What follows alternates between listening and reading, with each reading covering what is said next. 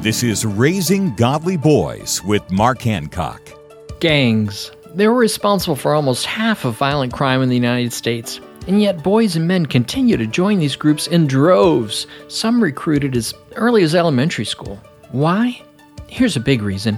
As boys interact socially, they are always asking three questions Who is with me? Who is in charge? And what is our mission? Often, church groups and social clubs, although well intentioned, fail to answer those questions. If we aren't answering these questions for boys, we will surely lose them to groups that will. To ensure your son thrives, help him identify friends, leaders, and the bigger purpose in everything he does, from school to soccer practice. For more ideas on raising godly boys to be godly men, visit Trail Life USA or raisinggodlyboys.com. You can raise godly boys. Visit raisinggodlyboys.com. raisinggodlyboys.com.